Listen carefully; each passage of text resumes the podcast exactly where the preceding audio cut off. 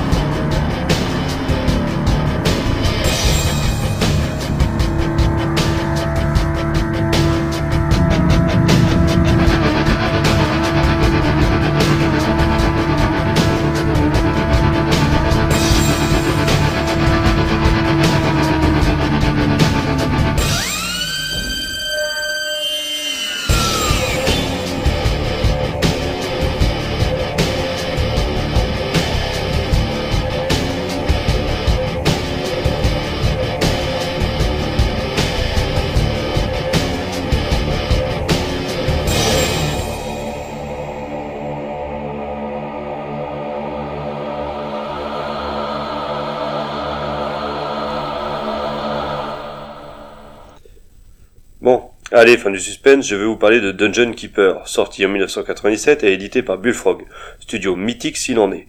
Ma découverte de ce jeu remonte à l'année 1999. J'irai dans Caen avec mon pote de toujours, mon futur témoin, à la recherche d'un nouveau jeu de gestion à se mettre sous la dent. C'est après avoir ratissé mon revendeur préféré et son plus proche concurrent que nous nous sommes rendus au dernier magasin Ultima, qui était aussi la première salle de réseau.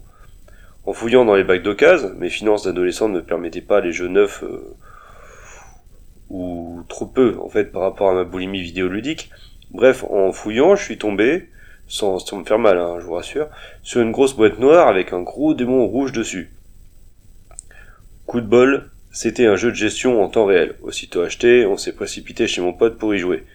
Ouais, on devait chez lui car j'étais en vacances chez ma grand-mère et je n'avais pas pu déménager mon PC, juste à 64.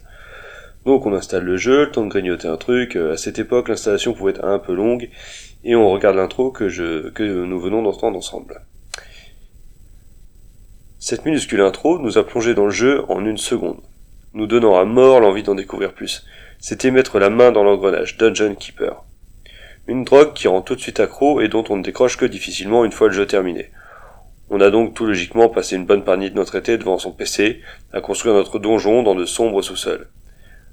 Attention, phrase à ne pas sortir de son contexte. C'est un jeu qui ne m'a jamais réellement quitté. Je l'avais toujours gardé dans un coin de disque dur, bien que j'en avais perdu le CD. Et puis, lors d'une de mes nombreuses pérégrinations sur abandonware.fr, j'ai découvert la version Gold. C'est-à-dire, le jeu, plus son add-on, libre de droit et en installation facile.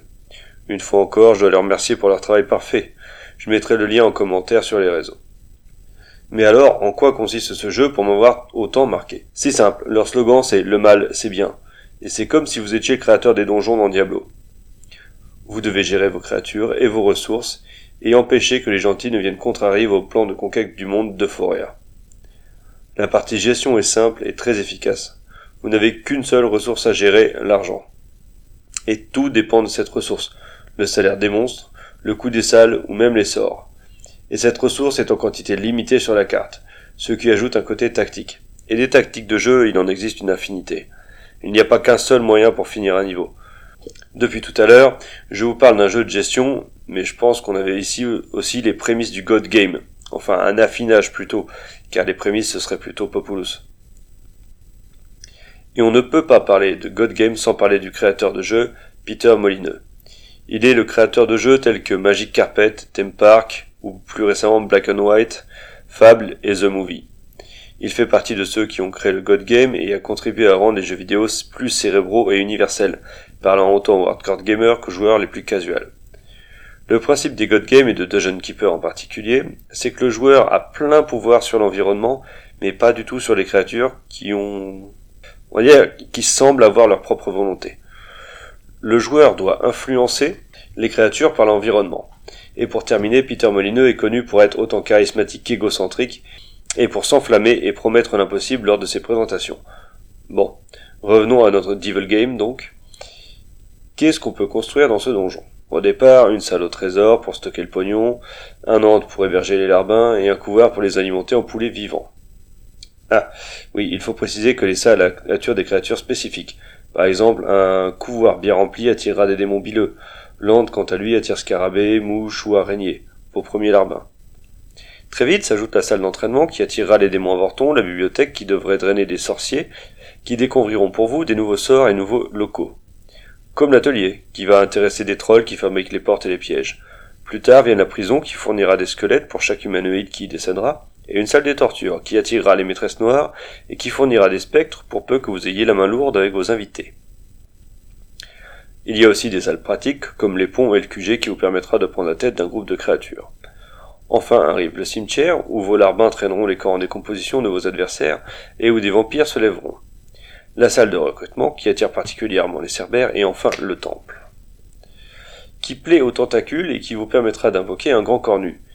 Et ce n'est qu'une partie du bestiaire, car grâce à la torture, vous pourrez aussi recruter vos adversaires. Et ai-je oublié de vous dire que certaines créatures se détestent à mort? Et que toutes ont leur exigence, un aspect gestion très important, couplé au côté jouissif d'écraser les concurrents ou les gentils héros venus bouter le mal hors du royaume. Ça en fait vraiment une expérience ultra originale et une ô combien agréable. Et aujourd'hui, qu'en reste-t-il? Eh bien, à titre personnel, je trouve que graphiquement, il a de beaux restes. Tant que l'on n'utilise pas le sort de possession où la 3D dégueulasse nous pète à l'œil. L'ambiance sonore est très immersive et une bande son ultra discrète composée majoritairement de sons et des bruitages complètement dans l'esprit. Des cris, des râles et des sons de manufacture. Oh, j'oublie un point sonore important. La voix du maître qui introduit et conclut chaque niveau avec cynisme et humour noir. Non mais sérieusement, rien que pour ça, allez faire un tour sur YouTube et regardez les intros et conclusions. C'est excellent.